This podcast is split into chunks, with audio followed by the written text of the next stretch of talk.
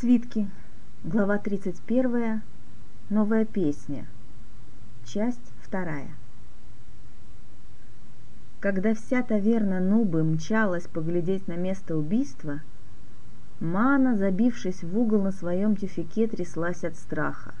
Она и помыслить не могла о таком. Видел ли ее убийца? Но если и не видел, слух о том, что она стала свидетельницей преступления, быстро достигнет его ушей. Он вернется и... Нет, нельзя ей оставаться в городе. Она стала поспешно собирать свои немногочисленные вещи.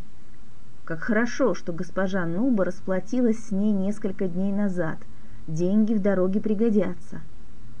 Дождаться утра? Что, если убийца уже прячется где-то рядом, карауля ее? Нет.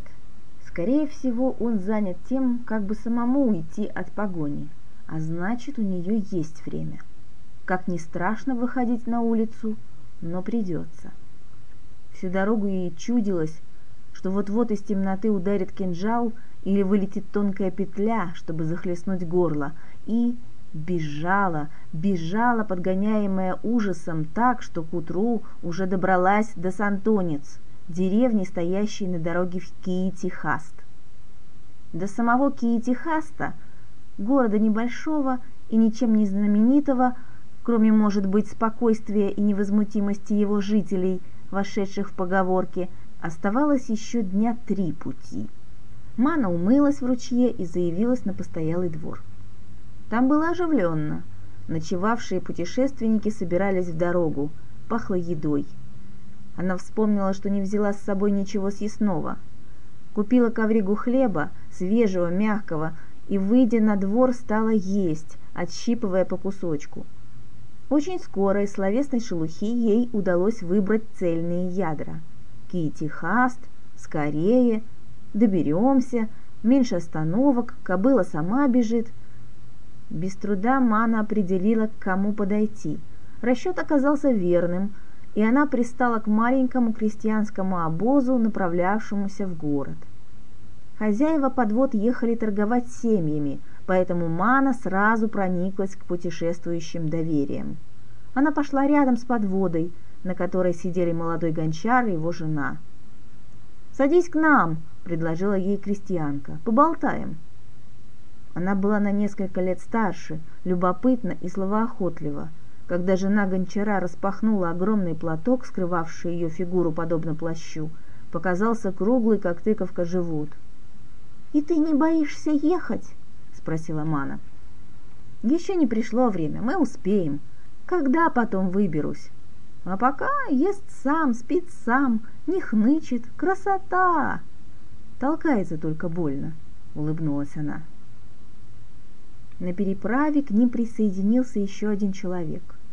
Он дожидался очереди, чтобы перебраться на другой берег при помощи большого плота, на котором предприимчивые жители прибрежной деревушки перевозили желающих через узкую, но глубокую речку.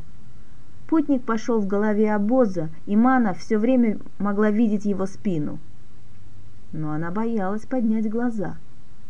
Это был тот самый, угрюмый, убийца. Выбрав время, она перевязала платок так, чтобы скрыть подбородок и рот, словно от дорожной пыли. На ее счастье убийца ни разу не оглянулся. Вдруг крестьяне разом всполошились. Подводы остановились, горшечник сунул руку в солому, которой была обложена посуда, и вытащил небольшой серп. Серп тотчас исчез под огромным платком его жены, а сам горшечник сложил руки на груди, из чего Мана сделала вывод, что в рукаве он прячет какое-то оружие. Причиной всему был отряд, человек десять конных, быстро и наперерез приближавшийся к обозу. «Кто это?» — шепотом спросила Мана. «Сачуоми, головорезы. Они здесь хозяйничают. На переправе еще должно быть, кто-то из них дал знак остальным. Если повезет, откупимся, но у старосты мало денег». «Это тот, который идет впереди, я знаю, точно он!» Мана возбужденно указала на угрюмого. Горшечник и его жена переглянулись. Сачуоми окружили обоз. Староста что-то говорил, почтительно кланяясь человеку в островерхой шапке, очевидно, главарю. Остальные сидели, низко опустив головы. Мана, осторожно вскидывая глаза, подмечала. Всадников меньше, чем ей сперва показалось, только девять. Вооружены главным образом ножами и арканами. Эти, значит, будут грабить. По-настоящему бояться следует двух с длинными мечами и лучника, ну и главаря, у которого секира. Один из Сачуоми, тот, что с мечом, горяча коня, подъехал к горшечнику. «Что у тебя?» И, глядя на красновато-коричневые бока, торчавшие из соломы, велел: «А ну возьми, который побольше». Горшечник медленно вынул из соломы внушительных размеров посудину и хотел было вежливо подать ее разбойнику. Но тот выхватил меч, вздыбил коня и рубанул сверху по горшку.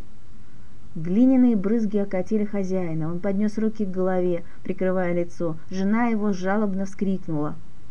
И в то же время что-то произошло впереди, что именно Мана понять не успела. Только все одновременно схватились за оружие, и крестьяне, и головорезы Сачуоми. Женщины завизжали. «На землю!» — крикнула она жене горшечника, и в один миг обе скатились под телегу. Оттуда им были видны конские да людские ноги. Вот подскакал кто-то, свист меча, удар, еще свист, но уже другой, шипящий, и рядом с ними упала окровавленная голова. «Тот, что разрубил горшок», — узнала Манна. Она слышала, как кричит жена горшечника, но своего крика не слышала. Зажмурилась. В голове ничего, кроме животного страха. Стычка была недолгой. Под телегу заглянул заляпанный кровью горшечник. «Вылезайте, красотки!» Они выбрались из своего убежища. Четверо из девяти Сачуоми, в том числе и предводитель, лежали мертвыми на земле. Поймав удивленный взгляд Маны, горшечник пояснил. «Это все он. Троих убил, а одного Йенпи топором. Он, угрюмый убийца из таверны, вытирал травой меч в стороне. Крестьяне суетились, стаскивая трупы с дороги в кусты. «Хорошая лошадка, славненькая!» Один из них поймал за уздечку разбойничего коня. «Дурень, оставь! С таким скакуном тебя самого заклеймят!» — крикнули ему с телеги. Убийца вложил меч в ножны и повернулся. Мана увидела, что одна из стрел все-таки достала его. Обломанная, она торчала из его левой руки. «Он ранен?» — воскликнула Мана. Убийца, опустившись на колено, достал какую-то веревку. Зубами, держа один конец, а другой правой рукой, он стянул свою левую. «Стойте!» Видя, что он собирается выдернуть стрелу, Мана позабыла всякий страх и подбежала к нему. «Стойте, я помогу вам!» Она достала из мешка кожаную сумку с инструментами, чистые платки, ножом обрезала рукав. «Вино найдется?» Ей подали чью-то флягу. Омыв в вине руки, обломок стрелы и промокнув вокруг раны, Мана протянула флягу ночному убийце. «Я потерплю, не надо!» «Пейте!» — приказала она. «Много крови будет!» Она уже увидела, что стрела пробила руку насквозь. Лучник, находившийся по другую сторону телег, наспех выстрелил, перед тем, как его сразил топор Йенпи. «Вы не могли бы лечь? Мне так удобней. И лучше будет, если кто-то подержит вашу руку вот здесь и здесь». Не получается у нее, как у господина Саакеда. «Сколько хлопот!» — скривил он усмешку, но подчинился. Один из мужчин обеими руками зажал его руку. «Как можно крепче!» — вполголоса велела ему Мана. Она, осторожно ощупав обломанную стрелу, ножом расширила рану, чтобы не вытягивать засевший наконечник, терзая руку, а вытолкнув его наружу, отломить и вытащить древко. «Не оставишь ты ни осколочка, не возьмешь с собой ни костей, ни жил, зарастет дыра, как травой земля. Выходи из ран, выходи, стрела!» Мана позволила крови немного вытечь, чтобы очистилась рана, промыла вокруг вином, затем наложила платки в несколько слоев и перевязала. Стрела была охотничьей, маленькой, тонкой, с узким наконечником, руку прошила как иголка. Будь на ее месте настоящая боевая, наконечник которой показывал Юджи, повествуя о военном походе, рану бы пришлось зашивать. и, скорее всего, сильно были бы повреждены кость и кровеносные жилы. Руку выше. Она заставила его поднять согнутую в локте руку и в таком положении соорудила из платка перевязь. Все. Теперь только менять повязки. Будет небольшой жар, но это ничего. А воды можно? Руки помыть. Они продолжили путь. Угрюмого убийцу к себе в телегу взял староста. Мана вернулась к гончару его жене. «Ты знахарка?» — с уважением спросила молодая женщина.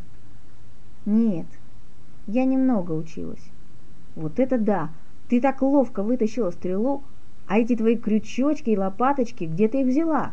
У лекарей заезжих такие, я видал!» — подхватил ее муж. «Это подарок моего учителя. Он большой человек, наверное, да? Лучший лекарь?» «Да, самый лучший», — задумчиво и отстраненно произнесла Мана. «А как его зовут?» «Саакет. Господин Саакет. Он остался за морем». «Ух ты! Может, потом поедешь с нами в деревню? Что тебе делать в Ки-Тихасте? А у нас ты бы как сыр в масле, а?» Мана не ответила. Она думала обо всем, что произошло за это время. Как скоро сменялись события. Что ей теперь делать? Как себя вести? Рассказать обо всем своим спутникам? И что предпримет раненый убийца? Он не был заодно с Сачуоми и защищал крестьян. Почему? Узнал ли он ее? Вынимая стрелу, она не испытывала ничего, ни ненависти, ни страха. Хотя нет, страх все же был, и какой. Но не потому, что она боялась этого человека, а потому, что страшно было совершить ошибку.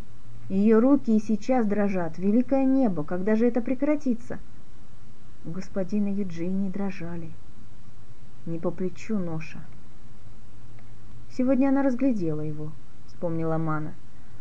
«Ему можно дать не больше двадцати пяти. Глубокие морщины около губ не успели лечь.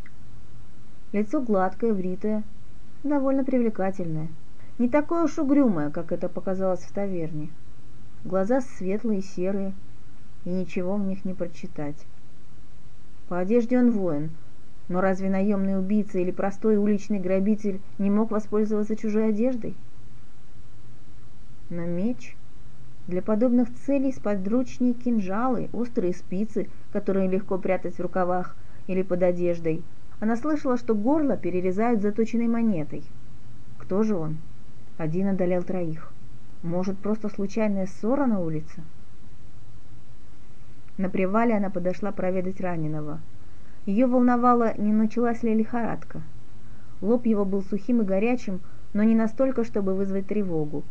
Платки пропитались кровью и ни на что не годились. Но крестьяне пожертвовали своему защитнику изрядный кусок полотна. Мана сменила повязку. Он молча смотрел, как она это делает.